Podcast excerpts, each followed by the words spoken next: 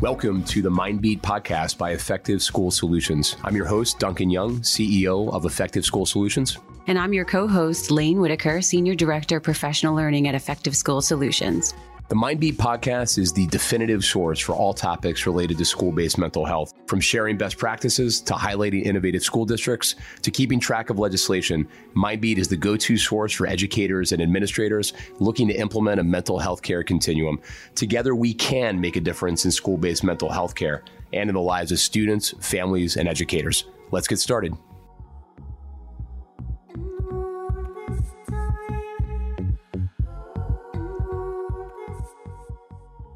Hello, everybody. Welcome to another episode of the Mindbeat podcast. I'm Duncan Young, CEO of Effective School Solutions. And I'm Laine Whitaker, Vice President of Professional Learning at Effective School Solutions. Uh, we have got a fantastic show for you today. We have three um, administrators, educators uh, joining us today. Uh, these are individuals in districts that we work with here at Effective School Solutions. We have uh, Dr. Kari McGann, who is the superintendent of the Flemington Raritan School District, Regional School District in uh, New Jersey. We have Dr. Joe Maluchnik, who is the superintendent of Wilkinsburg School District in uh, Western Pennsylvania. And we have Jeanette Mosso, who is the director of student services and federal programs at um, at Wilkinsburg. So they're going to share with us a perspective on really the state of student mental health at the mid-year point of this school year. So really kind of getting perspectives from these two districts. And I know all of you who are uh, part of the school district and are, are, listening, you're going to hear a lot that probably uh, resonates uh, kind of with you in terms of what you're observing. And I think you're also going to come away uh, uh, from this conversation with them with a lot of great ideas and insights as well. Laine, how you doing? I'm good. I'm good. How about you? Good. I'm doing well. As you can tell, I'm a little volume challenged, getting over a little oh, cold, and so uh, and you you were you, you, and I were talking beforehand. Tell me yeah. your, your go to because okay, so I'm, I'm, I'm, striking out all of my home. If remedies. you remember, I was having the, the last podcast we recorded. I was struggling with my voice at the time too. So this is something I go through about once a year. I do a lot of presentations, a lot of talking. I have found ginger tea is the bomb, and I don't mean like going and getting the tea bags. You need to get some ginger uh, root, smash it with a hammer, boil it for about a half hour, put in some dark brown sugar, and it will just make you feel so much better. It has it, um, and if you have turmeric root too, that's really great too for all of its inflammation. So your sinuses, any inflammation in your body due to the cold or body aches, chills, it just helps all of that. Even if you just have bad allergies, ginger tea is the bomb. But if uh, things escalate past ginger tea, uh, I am not a medical professional, but I will tell you that my doctor and I have worked out a, a great like what is it? I think it's the methylprednisolone pack, one of those tapered off packs. I think you start off taking like six a day, and then each day you take like five, and then four, three, two, one, so on. That is very effective. Within four or five days, completely have your voice back. Um, I have some other tips and tricks I can share with you too. Some throw lozengers, gargling. I use a neti pot. Are you familiar with neti pots? I do. I do. I, I, I have neti potted before. So yeah, yeah it's really effective, yeah. especially for like allergies too. I think it's good. And, it's not. It's not my. It's not like my sinuses anymore. Mm-hmm. It's like down in my chest, chest and voice yeah. box and, and, things like that. So yeah, yeah. I did a. Uh, I, I, I got to go to like the Minute Clinic or something like that. I, I did also a, ver- a good sweat, a good sweat detox. Whether it's like if you have a gym with a sauna or just going for a run, but I think too that having a good sweat. Hot yoga yeah, is really good for me. Humidifier or something like yeah, that. So it's like a, sweat out that. It's detox. a dry air right now that I think is a, that I think is a challenge. So yeah. anyhow, enough about my healthcare uh, woes. Sounds like you're doing okay. I am. I just had a really fun weekend last week, and I went to um, Asbury Park for the for a little beach weekend, and it was super fun.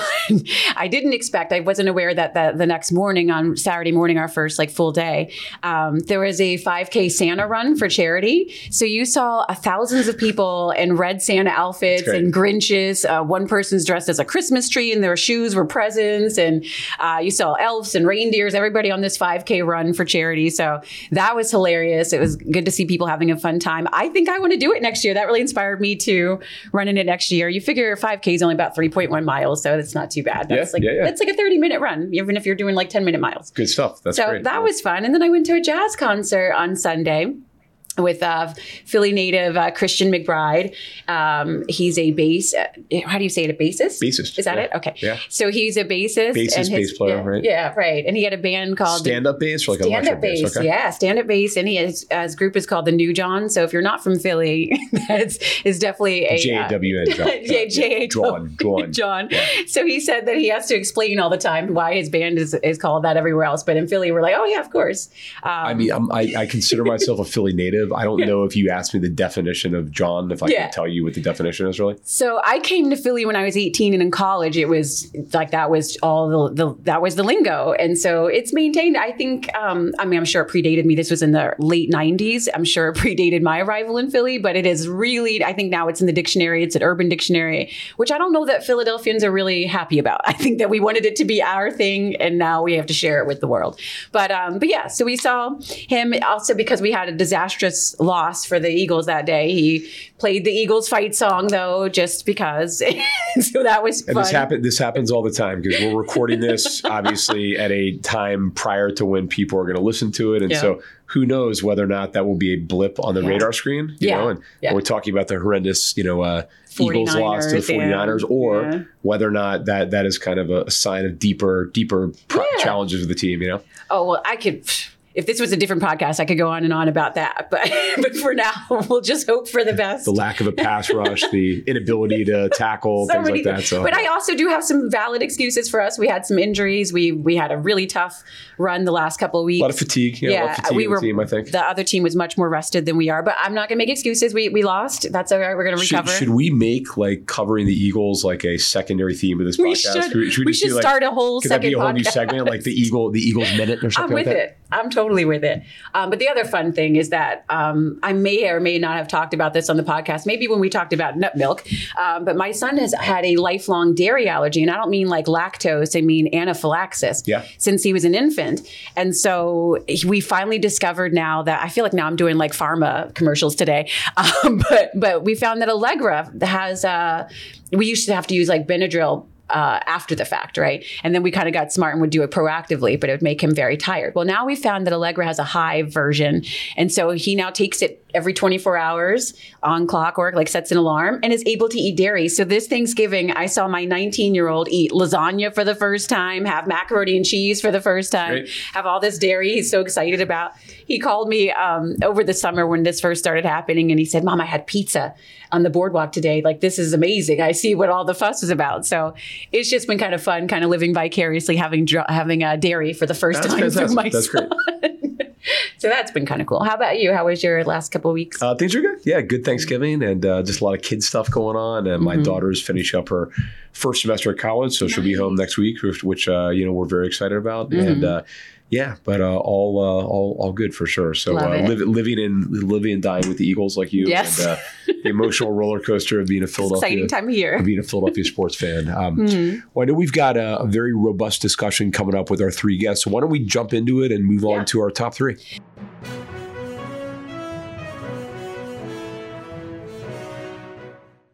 Top three. So this uh, podcast, top three, is top three ways to reset for the new year. You know, I'm the reset lady, so let's get into it. Um, I think this is this is for me what I find resetting uh, for the new year, but you know, to each his own. But I'll share mine. So mine is smart goals. Um, I think that a lot of times we start setting all of these like New Year's resolutions, and oftentimes that can be really daunting. Um, you get really hype about it for January, and then by the time April comes around, it's completely waned your enthusiasm for whatever it was that your goals were. So think more about smart goals instead of this big long term goal. Like sometimes we think, I want to lose 50 pounds by the end of the year. And if you can really break that up into what's just my goal for this day? What's my goal for this week? What's my goal for this month? And is the definition of a SMART goal? It's an acronym, is specific, measurable, achievable, realistic, and timely. So if you can do those things and structure your goals, and again, if you're just getting like 1% better every day, then in, you know, the next year, you're 365% better theoretically. So just taking it one day at a time and having a goal for the day, the week, the month, and so on. So it doesn't get too daunting. My second recommendation is to have some sort of sort of a detox or uh, or exercise regimen going into the new year Um, so, uh, you know, this is a great time to, uh, towards the end of the year, we're having a lot of parties. There may be a lot of drinking involved, a lot of really decadent foods. So, this is probably a good time to get into those smoothies, juicing, detoxing, salads, or whatever, and kind of just feel uh, better as you start your new year. Um, and then I would say the third thing is self care routines. And I just want to be clear that a lot of times we think self care is, oh, I got to exercise. And if that is your self care, then that is really a great thing. But I really think self care has to be something that you thoroughly enjoy, something that really um, gives you life, that energizes you. And so that may be starting a new hobby or that you've always wanted. Maybe you've always wanted to learn to play guitar. Maybe you, you know, self care for you is mindfulness and we neglect that. Sometimes it may be getting a life or a career coach, get some help into achieving some of your goals.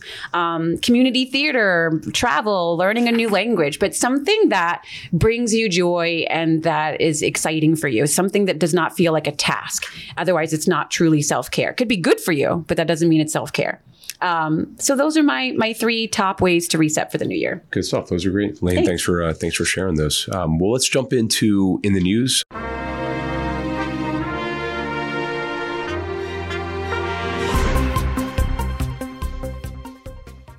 Article today is from the 74 million that we've covered uh, before. Great kind of education website. Uh, really extensive article. It's entitled "To Be a Student in 2023." Ten teens open up about mental health, the age of AI, and the long shadow of the pandemic. This is from a uh, researcher author named Kara Pangelinan, uh, who is from the Center on Reinventing Public Education, and the Center for Reinventing Public Education has done uh, a really extensive set of interviews with uh, both high school and college students across the country. And what this article is is really a compilation of quotes uh, from some of those young people on some of those issues that are mentioned in the title: mental health, uh, artificial intelligence, uh, and just kind of the general after effects of the pandemic.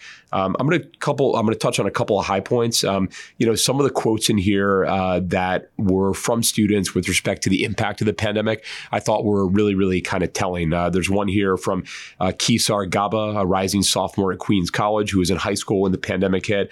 All I saw for two years was black screens on Zoom. It affected my mental health. It affected my relationships within my family, and it really overall affected the way that I see the world. There's also a lot of conversation in here about the um, implications of students not feeling physically safe in their school building and the impact that that has on on mental health. So even uh, kind of the presence of police officers in schools mm. and the presence of metal detectors in mm. schools, and putting aside the you know political conversations about you know different ways to combat kind of the the challenges of gun violence, I, I, think kind of, you know, objectively, I think we can say that students with a lot of these um, uh, kind of new things coming into schools do do kind of have um, uh, emotional and, and kind of mental health kind of reactions to them. So that's something that I think we need to. Staff probably too that I think we need to uh, acknowledge. Some really great comments and uh, quotes in here. I'd encourage everybody to uh, take a look at uh, that article. Well, what I like about that article is that most things about pandemic or about the pandemic and the effects of the pandemic pandemic give you a lot of data on what the state of affairs is. But I like that they specifically ask kids like what has affected your mental health during that time. Like the thing about the dark Zoom screen that um, I could assume that, but that's the first time I've really heard that. Like that that was really a factor. Um, and I wonder what are some other reasons that people would give if you ask that question. What specifically about the pandemic has affected your mental health during that time and now today in the aftermath? 100%. Um, that's interesting. I like that angle.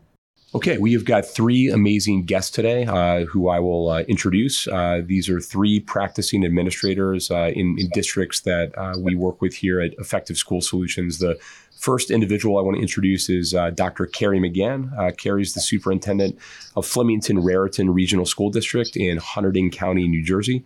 Uh, in leading the school district, uh, Kari's goals include fostering the social, emotional, and academic growth of every student. Uh, Flemington Raritan Regional Public Schools is an organization that educates 3,200 students, grades pre K to grade 8.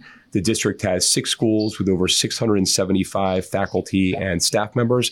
Uh, and I, I, know from the time I've spent with Kari, she is an incredible advocate for uh, the mental health uh, of her students and for the cause of school based mental health. She had an opportunity to speak last year at the National Alliance of Mental Illness NAMI uh, conference, and I'm sure she'll tell us a little bit about uh, you know some of her her comments as, as part of the discussion today. Next, I want to introduce Dr. Joe Maluchnik and Jeanette Mosso.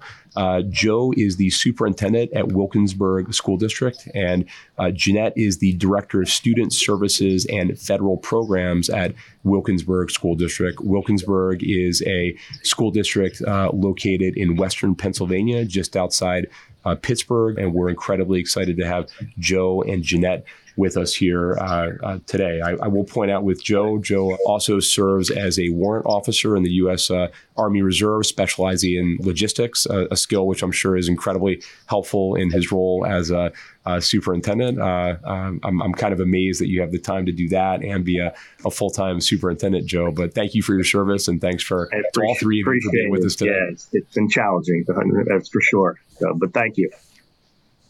All right. Well, we'd love to we'd love to kind of jump into the questions today. Maybe you could start out by uh, telling us uh, just about your respective uh, school districts and, and just kind of a little bit of a, a profile. And uh, maybe uh, Joe and Jeanette, we could start with the two of you, and then Kari, we'll, we'll move over to you to discuss Flemington.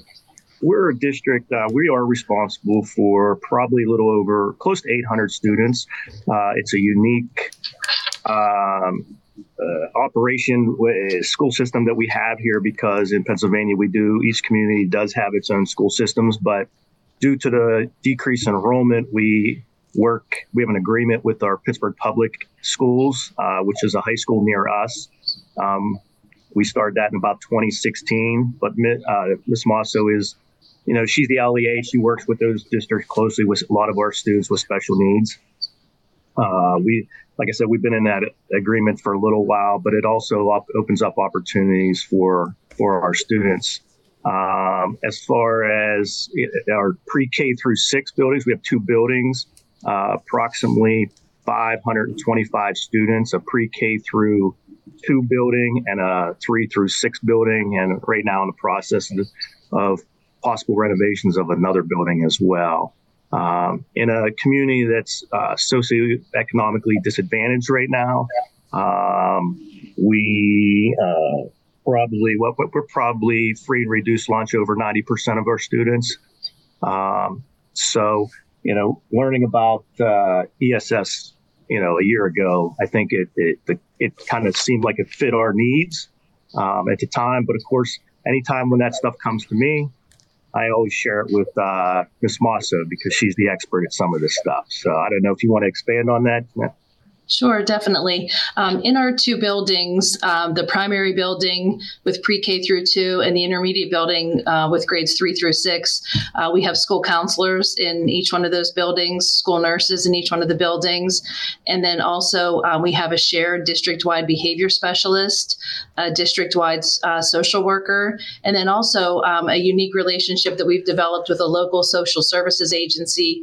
We have a service coordinator who's able to support our families and um, parents with any kind of community issues that they might have that would be impacting the students in school. So, um, with all of those services, really um, adding the you know clinical therapy uh, piece for our tier three kids um, was important uh, for us to begin to you know look at our students with the greatest level of need, how we were supporting them while we support the rest of our students. You know, in tier one, um, supports for everyone with the counselor, the nurse, the behavior specialist. Tier two, a little bit more specialized with our social worker and school psychologist. And adding this piece has really been um, important for us.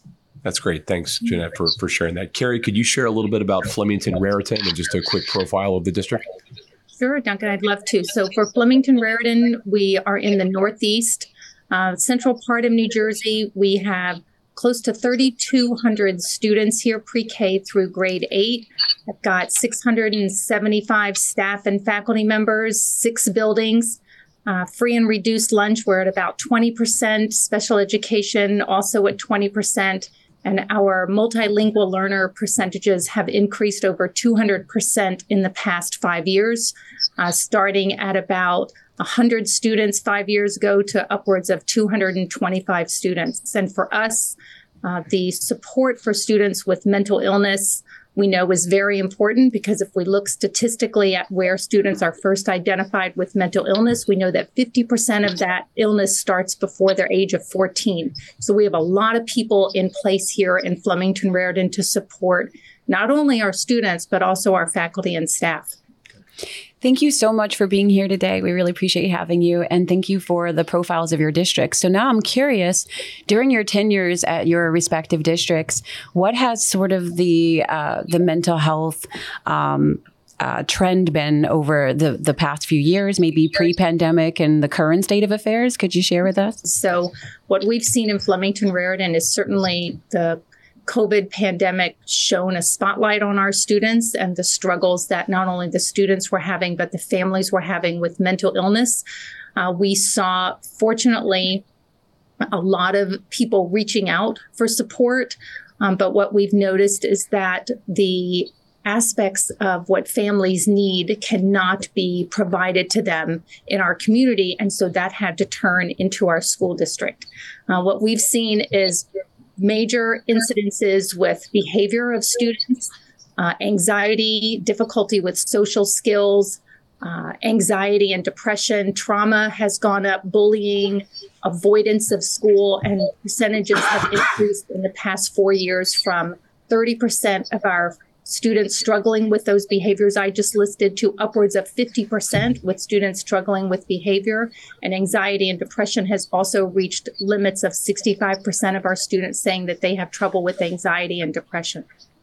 And, and I'm just wondering too, would you say, what would you say about the state of mental health for your staff as well? It's not in a good place. Yeah. And we saw that during COVID, so that when we had some federal guidelines being put in place where teachers, faculty, and staff members were allowed to take time off and not be penalized, we saw that uh, increase. And now we, fortunately, because of the mental health stigma, while it's still there, it is lessened a bit. People are willing to ask for help. So it's not just students we're supporting, it's our staff and faculty as well. Thank you. Joe? I know for our district, it's the same. Um, for our communities, for the region, um, post COVID has been a struggle just for our students, our families, our staff. Um, so we've been, you know, and one thing, point of emphasis that I tried to, you know, let our all all facets of our community know is, you know, we got to take care of ourselves emotionally, physically, if we're going to be effective for our students here at the school. Um, so we saw the need right away. Um, unfortunately, also at the same time, you know, we we saw a mass exodus across the region um, in, in, the profession itself, in the education profession itself. Uh, COVID, I think, uh, it, it, you know, expedited that and, and it, it, made the problem even larger. Um, and it's the first time in the state of Pennsylvania that we've ever had shortages, whether it be educators, whether it be you know school psychologists, every position. It's the first time we've seen in the history of Pennsylvania an actual shortage. Um, so which has made the stress even more on our teachers. I mean, if somebody takes off, we don't even have the subs, you know, to, to take care of the, to support those classrooms. So then they're doubling up, adding to the stress. Um, and, and, it's been a challenge. Uh, so you know, you know, learning about ESS last year, and and and at the same time, and I got to give Miss Mosso credit on here. She came into the district last summer of 2022. No school psychologist, no uh, social worker, no behavior support uh, specialist in the district. She didn't have much to work with, and most of the year we couldn't find anybody. Uh, we worked the majority of the year without those positions, and you know, we lost two students last year um, to a house fire, which added some more stress to the mm. staff and the students. Mm. Um, so it's been a tough, very tough couple couple of years in the profession in our district. Um, to the point, even la- at the end of the year last year, we just had a teacher appreciation week, just a wellness day, and brought some people in from like our local hospitals and and just to support our staff and about taking care of themselves, use, making sure we're using our EAP process appropriately, um, and that we're here just to support them along the way. And that, that includes, you know, and, and I know Ms. Mosso mentioned our HSAO coordinator, making sure we're, yeah, we're addressing these our students, but our staff and our families as well. Uh, it's been, uh, you know, those have been some, you know, important things we have to take care of because if, if our families and our teachers are stressed, we can't do the job to support our students, and it just makes the problem even worse. Definitely. I, I, agree with all that. And one way that we've tried to address this and really get more specific information on, you know, what it is that is, you know, what's the cause of the stress? How can we alleviate the stress?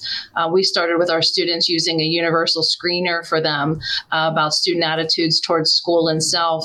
And it's really uh, highlighted some of the areas where we need to support students more, where we can improve. Um, it's shown us some things that we know to be true, you know, uh, as far as adolescents adolescent development. So our kids are still experiencing some of the same things you would expect them, you know, to experience at different ages and different phases. But this universal screener has been really important for us because the teachers administer the screener. Um, in the younger grades, it's read aloud to the students. The older grades, the students, um, you know, would read it for themselves but we've gotten a lot of great data on how students you know feel about their abilities as learners how they feel about the ability to find support when they need it. Um, do they have um, trusted adults and individuals in the building they can go to? And then um, how effective do they feel as you know themselves as a learner? So it's it's been one way that we've been gathering data on this because there is you know this this nationwide crisis that we're all experiencing but how do we get to um, really what we need to do, what we need to implement to support our students is, is what we're after. That's great, Jen. And that, that I'm, I'm so excited to hear that you're using that universal screener. That's something we're starting to see kind of emerging in, in many districts. What, what screener are you using, just out of curiosity?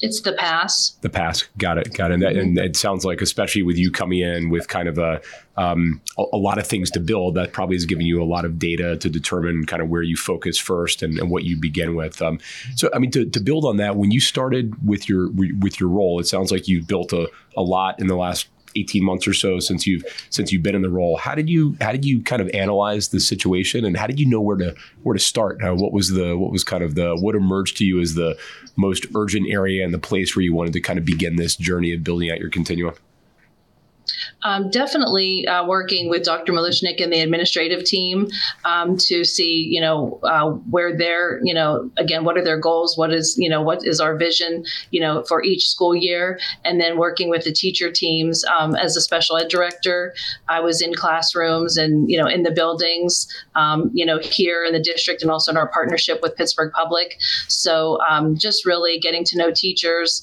and seeing how things were going in their classroom, where they needed support we too saw a lot of the behaviors, a lot of you know student frustration, a lot of students um, unable to stay in area, a lot of you know uh, elopement and concerns like that.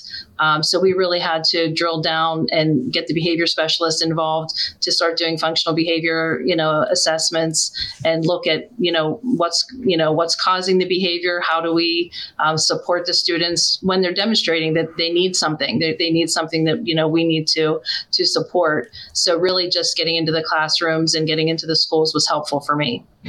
Thanks, awesome. Um, Kari, how about how about you in terms of building out your continuum? And I know I know you, you've got a great team kind of working with you there, kind of in the in the district. But how did you work as a team to analyze kind of you know how how you built out your continuum and what does your continuum look like kind of district wide right now?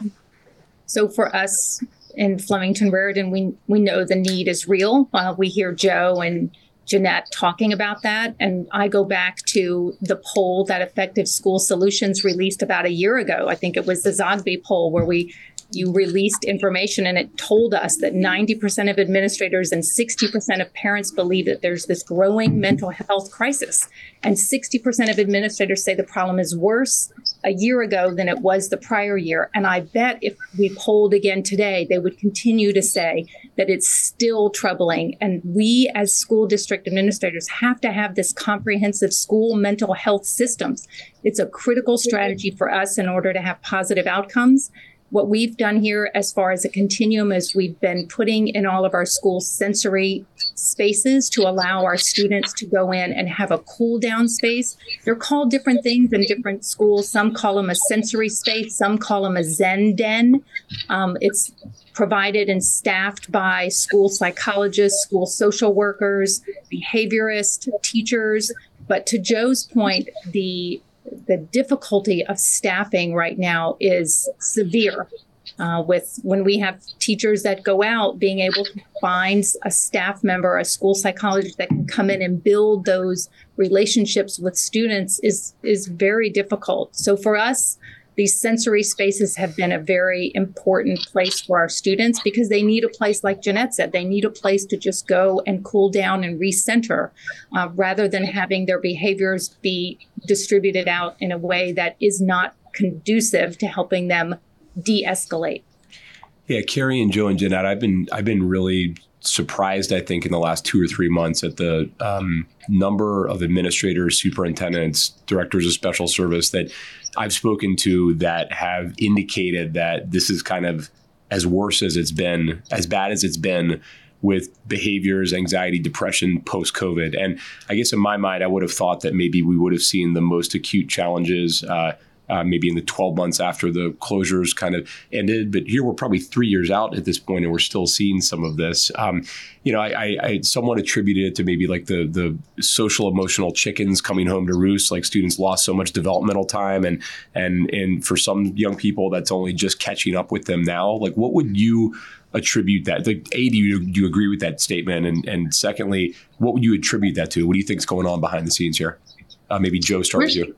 Oh, yeah, uh, Jeanette, and I agree. Yeah. And I'll, I'll let Jeanette comment. I, I, Kari made a great point. I, it was that it was that first 12 months after uh, that we really noticed it. It was the year, uh, another, you know, 18 months, two years after. I mean, we're seeing it more now. And last year, some behavior, social, emotional problems, and then I think that combination of just not having the staffing to support it. And we're a district I give uh, Dr. McGann credit. I mean, that's a large district. I mean, we're a very small district, small class sizes, and we still have the, we recognize that we have these needs that we have to address because, you know, the academics is one thing, but if we can't, you know, address their social and emotional needs, the academics is, you know, it, it's, it's not going to be attainable.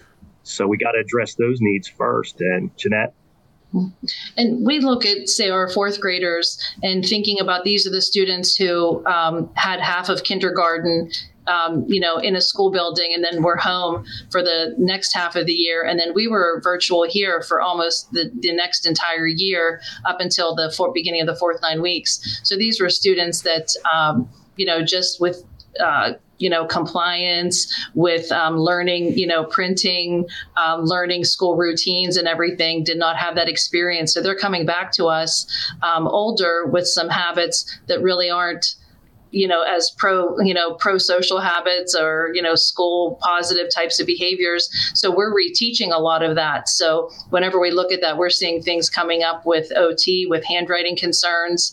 Um, with we have a lot of lot more students than we used to have who like to stand at their desks. We have flexible seating in both of our buildings so that we have to respond to that. That I'd rather have a student sitting on, you know, some kind of, um, you know, sofa in one of our classrooms doing work than, you know, leaving the room and avoiding that work. So we've had to become much more flexible with things like that. And just, just that's the, the very basis of it. There's so much more to it.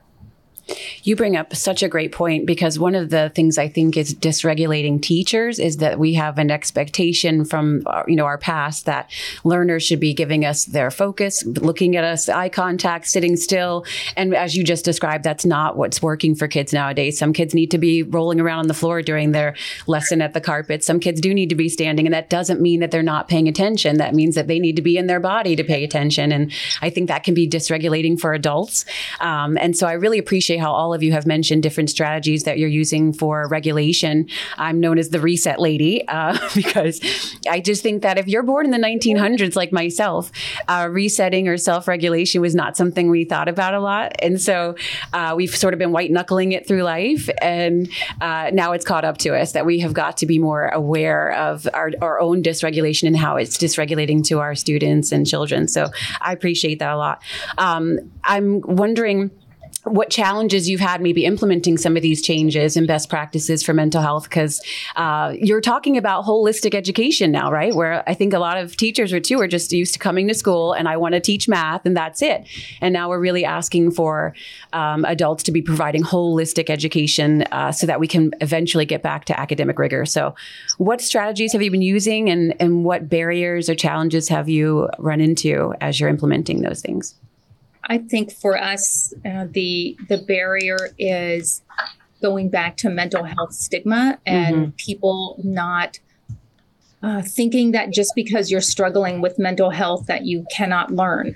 And for us, we, we resonate so strongly on the statement from our surgeon general who he gave the example about if you've got a thousand students in a high school and think about 450 of them are persistently hopeless and 200 of them are seriously considering suicide that those kind of statistics when we share them with faculty and staff, you can't help but think about the students that are in front of you every day. So we've been really working hard to eliminate this mental health stigma, letting teachers know that there are students that are struggling and how do we help them so that they can prepare themselves to learn. Because if you don't focus on that first and foremost they're not in a place where they can begin to learn. So we've We've really been working on that, and that means educating our teachers and faculty. It means that we're providing professional development using experts in the room that are both in district and looking outside of the district to companies such as Effective School Solutions and other healthcare partners, bringing nurses and doctors in. That's been important for us because the teachers need to understand the children in the room so that they can respond to them effectively. Mm. Joe, and Jeanette, do you have any comments on that? Yeah, so similar to us, it's funny, like working in the civilian world and the military world, you know, the military seems like it's more moved ahead faster on the mental health stigma, where before you didn't want to mention it because it might affect your promotions and your career. The last decade, you know, they've been working towards, you know, um, you know, overcoming that stigma of saying, "Hey, I need help. I need to speak with somebody. I need to talk with somebody." And I think our wellness day last year help teachers let them know, you know, we did simple things as just, uh, you know, yoga, you know, and, and, and just breathing techniques and who to reach out to. And because we got to remember, you know, not only is the stress during the day for some of our staff, but they have things going on in their own personal lives too that could be impacting their day. So we have to remember that, you know, that's, it's bigger than just what's in our building. And we've now, you know, over the last few months, we've worked with a community health organization where they have a a travel, it's like a, a bus, you know, for any medical support they might have, dental support they might need. So we've just got that, you know, finalizing those details there where they're going to come to our school a couple times a month and that'll be a hub for our, not only our students, but for our families as well. Um, so, uh, so it'll be like a, you know, a continuity of care for them, uh, for our students, uh, you know, and our community as well. So, um, just trying to think of any possible ways to allow you know our staff or students or community you know that we're we're here for you because again we have to take care of those needs first before we can impact the academics uh, of our students any you know so Jeanette um, I, I, would just agree, you know, with all of that, and I think it goes back to what Dr. McGann said at the beginning that we're bringing these services into the districts and finding that, um, you know, we're looked upon, you know, more and more to provide these things for our students.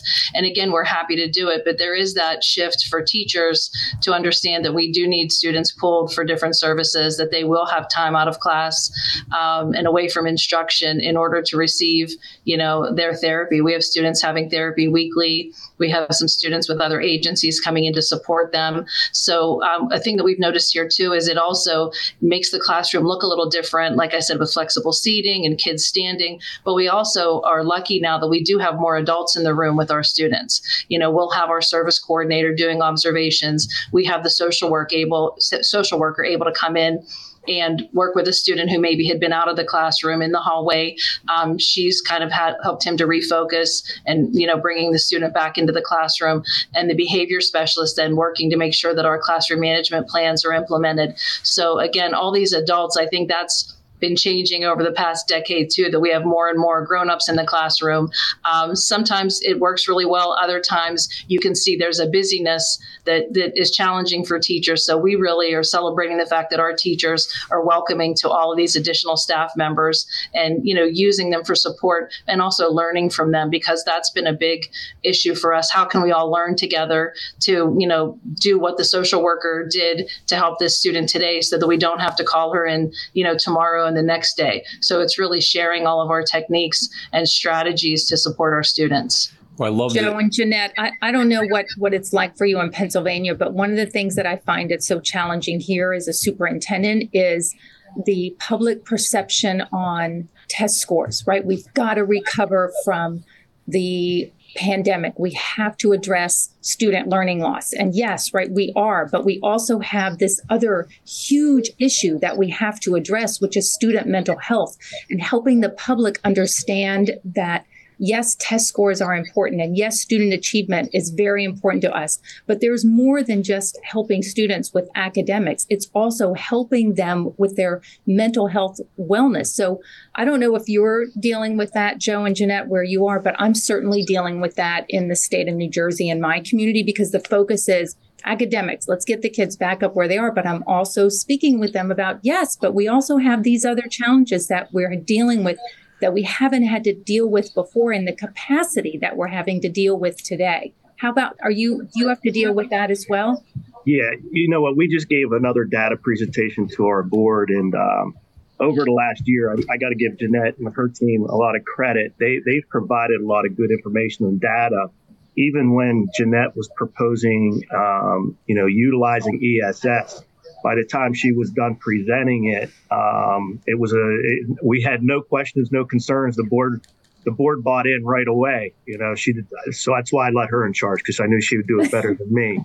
Um, but yeah, some of those questions came up because you know a lot of our you know board and even you know community we're we're unfortunately we're judged on test scores a lot of times, and you know thinking that now it's been a couple years out of of COVID um, even though it's still there. But the, the pandemic at the time, the height of the pandemic, even though it's been a couple years out, a lot of people are thinking, oh, okay, we should start seeing, you know, even better test scores now, you know, uh, uh, an increase in proficiency and things like that. But as we just talked earlier, some of those behaviors we didn't notice till 18 months later, two years later.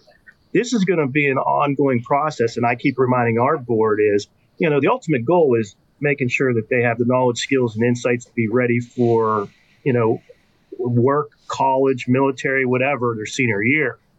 So I think our goal as educators, and I remind my board of this and, and, and the community of this, is our goal is try to continue to close those SEL gaps and those academic gaps um, over the next 12 years. So we may not see it now sometimes, but the ultimate goal is at the end of those 12 years. So, yeah, I, I agree 100% with you on that.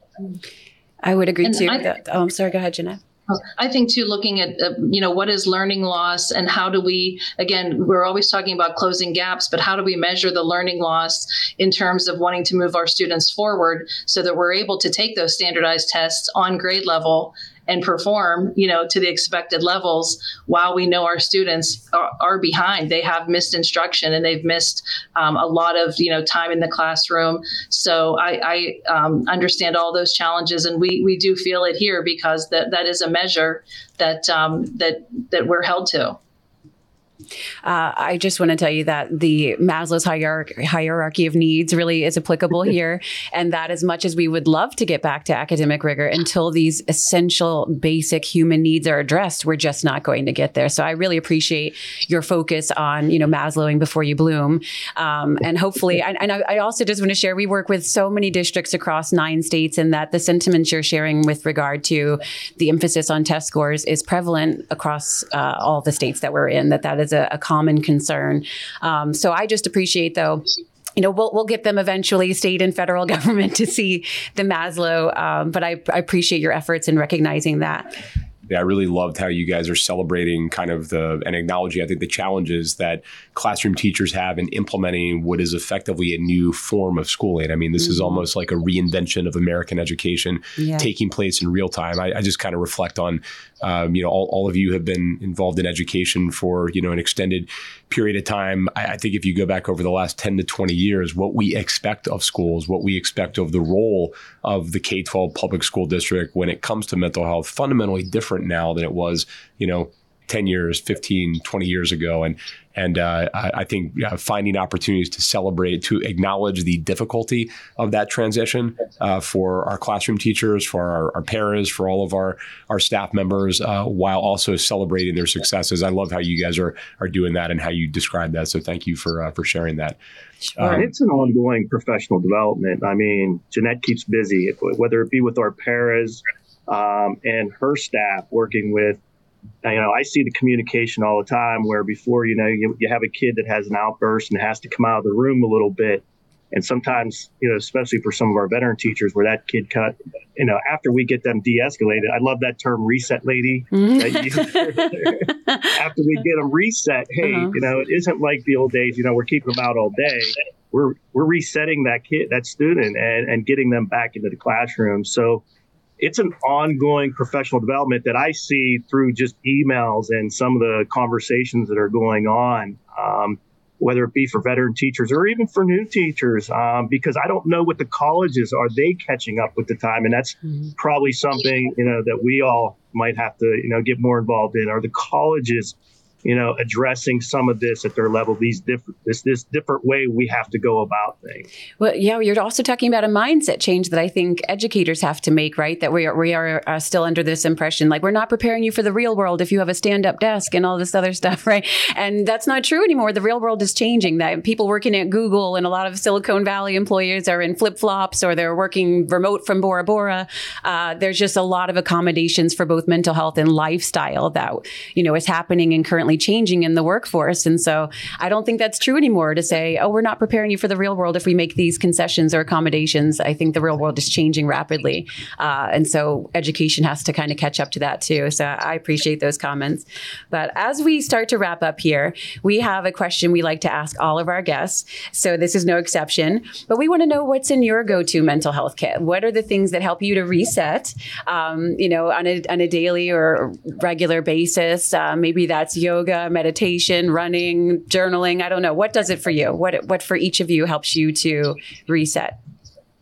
Well, I'll I'll share. So there's quite a few things that we do here uh, that I also do for myself. So we most recently uh, provided therapy dogs in all of our schools Yay. because we know the research behind that that the dogs now uh, it's shown through research that it helps de-escalate people so uh, a lover of border collies so my my dogs help me de-escalate and take the stress off at the end of the day uh, we also use a lot of uh, the the squishy gel, right? That you'll see some of us have at our desk when we're really thinking. You'll see some of us like using this squishy gel to uh, be able to you know think through things and for us it's it's never been harder to be an educator whether you're the superintendent or director of instruction or uh, paraprofessional or whatever it is it's it's so hard and we have to recognize that everybody has struggles and so we we authenticate people that's for sure. Very cool. I, I love the the, the, the uh, pet therapy dog. We used to do that when I worked with teen moms. We had a dog named Annie come in. It was like half boxer, half uh,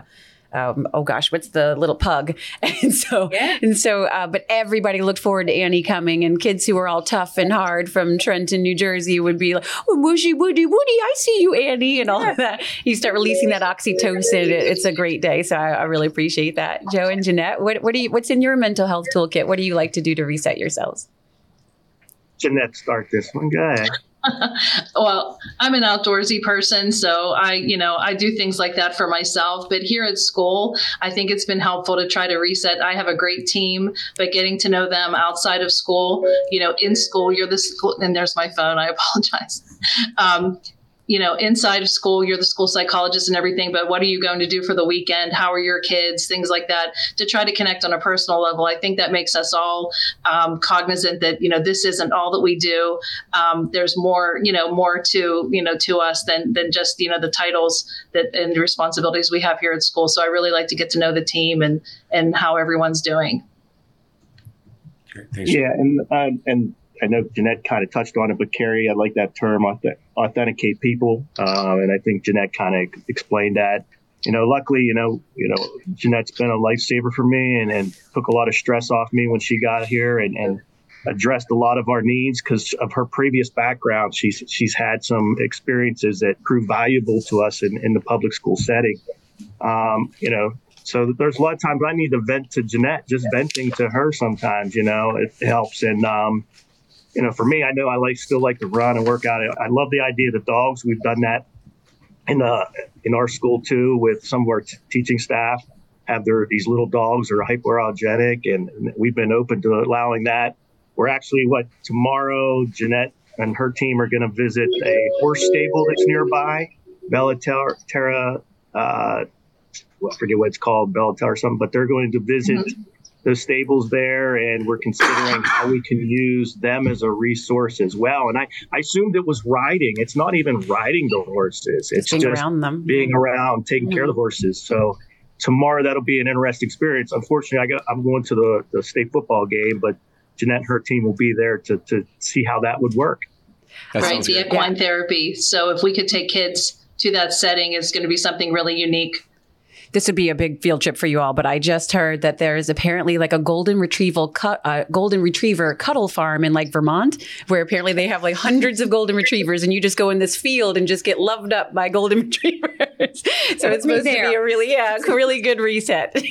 hey, the, the only hug I get at the end of the day is my dog when I get home. So I and you know what, hugging is really important. Again, you need that oxytocin, especially for our young scholars. Um, they require so much oxytocin a day for proper growth and brain development. So just as much as they need a proper diet and sleep, they need oxytocin. And we know that it doesn't come through just affection, but also affection of our words and appreciation of our students too. So Lainey, it. I read I read eight seconds. In order to release yeah, the you're right. stress, you have to hug for at least eight seconds. And think about that. In our society, we have a couple different hugs, right? We have the one where you kind of stand a little farther apart just to show I want to be affectionate with you. And then we have one maybe we come a little closer, do the, the, the cheek thing. Guys have the shug, like, yeah, dog, love you too, dog. And then we have the one where you the, you got caught off guard and someone pulls you in for a real hug. And those eight seconds are really awkward. But then you get the ninth second, you're like, oh, this is this is nice. this feels really good. And I don't think we do that enough. But hopefully, all yeah. of us know one hugger in our life. Like I have a couple people I know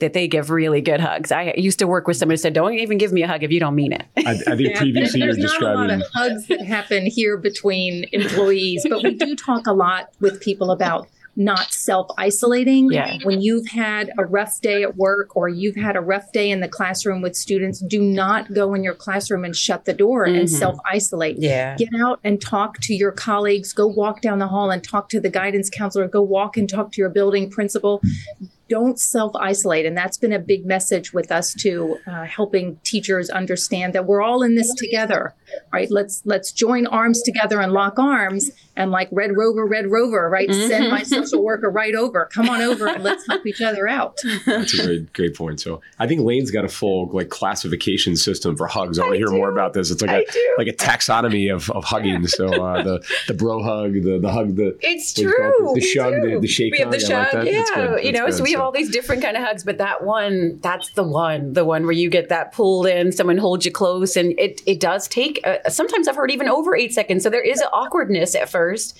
You have to tolerate when you break through that tolerant tolerance. Then um, it feels really good. Well, Kari and Joe, Jeanette, you have been incredibly generous with your time. So, on behalf of everybody listening, just wanted to say thanks for taking times uh, time out of your busy days uh, and just so appreciative of everything that you're doing to support the mental health of your students, of your staff, and of the of the families that you're supporting as well. So appreciate you and thank you. What's inspired us this week, Laine? Why don't we get started with you? What has inspired me? So I'm realizing, I mean, I have great friends and family. I'm very fortunate, but I'm just realizing one of the things I really appreciate about my friends and family is their openness to try new things. And so I have, I was first exposed to getting what's called a sound bath. Are you familiar with a sound bath? No. Oh, it's amazing. I'll, I'll turn you on to it too.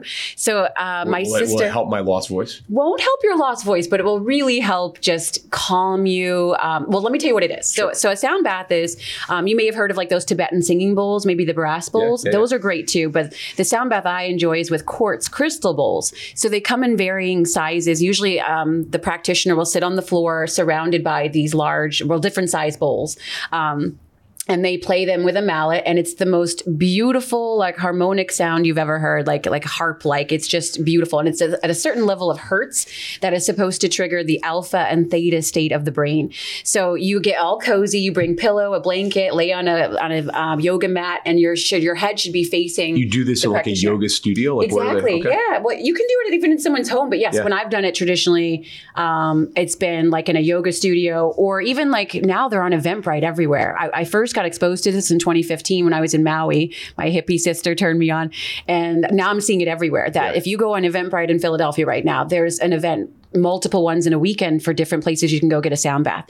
So some of them do offer like light restorative yoga with it too, but sometimes it's just a straight sound bath. Cool. And so the feeling that I get anyway is just complete relaxation. It sort of feels like if you've ever had a massage and you get to that point of the massage where you're sort of having an out of body experience where you're like maybe even hear yourself snoring or you're like you're not awake but you're not asleep. Well, it kind of puts you in that same kind of trance space, which is uh, again, I'm the reset lady, so it's a true reset for your nervous system. So I find after a sound bath for at least a week, nothing really bothers me. Things just sort of roll off my back. Things that would normally be kind of triggering just aren't. Yeah. Um, and so I appreciate that. So anyway, back to my friends and family, I said to one of my girlfriends who um, hadn't seen her in like a month or two, and I said, "Oh, we should get together. Do you want to do a sound bath?" She's like, "Oh, that sounds great. Let's do it." And then the next text was, "What's the sound bath?" Yeah, right, right, I was like, I love that you just trusted me. Yeah, I told her yeah, what it was. She was like, Oh, I'm down. And I bought a package for my cousin last year to have a sound bath. And um, so he said he loved it. And now he's willing to do it again this Very year. cool. So anyway, That's I just awesome. appreciate that I have people in my life who are willing to just try new things with me and go out on a limb, trust me to, to do new Yeah, experiences. that, I that, think that, that, cool. that is great. It's a huge sign of their confidence kind of in you. Yeah. So, uh, uh, yeah, so for me, really, it's just the the holidays. I know we try to like not talk about topical stuff kind of on here, but obviously it's the holiday season right now.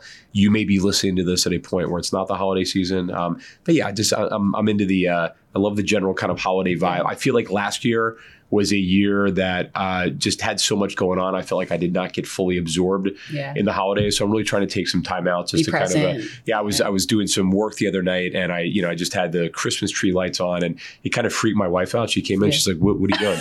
and I'm like, "I'm just sitting here in the light of the Christmas tree and doing doing work." And Mhm. and so first she was um, th- this I found this to be kind of insulting. She was amazed that I knew how to turn on the Christmas tree. like I, it's it's like a there's, there's like a special button you have to push that's kind of hidden all these cables and I was down there on my hands and knees digging around because that's not usually my role every every kind of marriage has its lanes and Uh-huh. turning on the Christmas tree every day is not my lane so Uh-huh. so she was very surprised at that which I feel like is something like a third grader should be able to to So you're running out a major corporation. yeah, exactly, exactly. And I'm like, you know, give me give me a little bit of credit, right? I, I understand basic principles of electricity and things like that. So, but but then but then there was also this surprise that I was sitting in the light of the Christmas tree. Like I I couldn't just. Uh, uh, like like enjoy the the holiday spirit for the sake of the holiday spirit. So Yeah. so anyhow, I'm here to announce that like I am all about the holidays. I I, I do I do have a You're I- here for it. I, I, do. it. I, I don't have like a, a Grinch heart, right? It's it, it Mhm. literally is beating out of my chest, like in the in the in the Grinch movie, and Yeah. uh, yeah. So that's what I'm all all about, all about the holidays. I think you had a channel, you know, because we think about like the the uh, commercial piece of it, and you know how it can just be kind of get bogged down and all that stuff. But I think if you channel like those purest memories when you were little, like before you maybe knew about Santa. I hope I'm not ruining anything for our listeners, um, but before you knew about Santa and all that, right?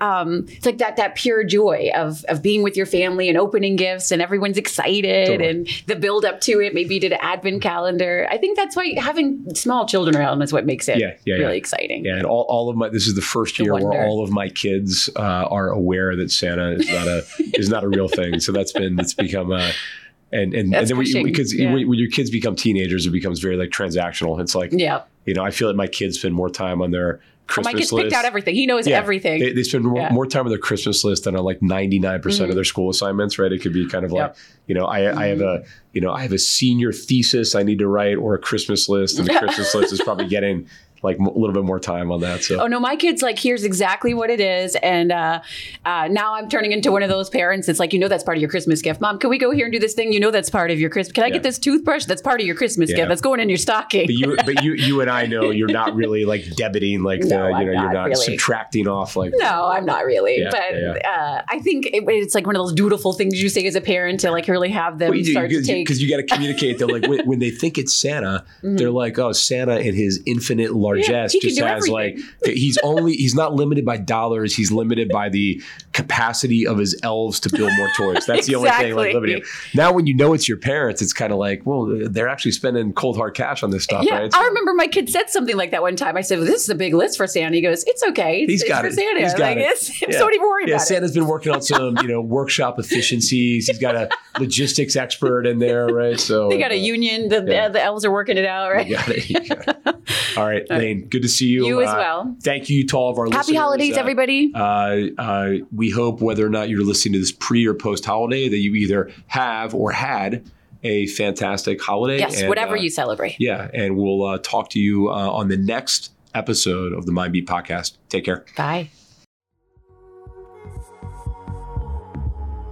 The Mindbeat podcast is a production of Effective School Solutions. Mindbeat represents the opinions of Duncan Young, Laine Whitaker, and their guests on the show. The content here should not be taken as medical advice. The content here is for informational purposes only. Please consult your healthcare professional for any medical questions. This podcast should not be used in any legal capacity whatsoever, including but not limited to establishing a standard of care in a legal sense or as a basis for expert witness testimony. No guarantee is given regarding the accuracy of any statements or opinions made on this podcast. If you or someone you know is experiencing a mental health crisis, please call the 988 Suicide and Crisis Lifeline, the SAMHSA National Helpline at 1 800 662 HELP, or your local healthcare provider.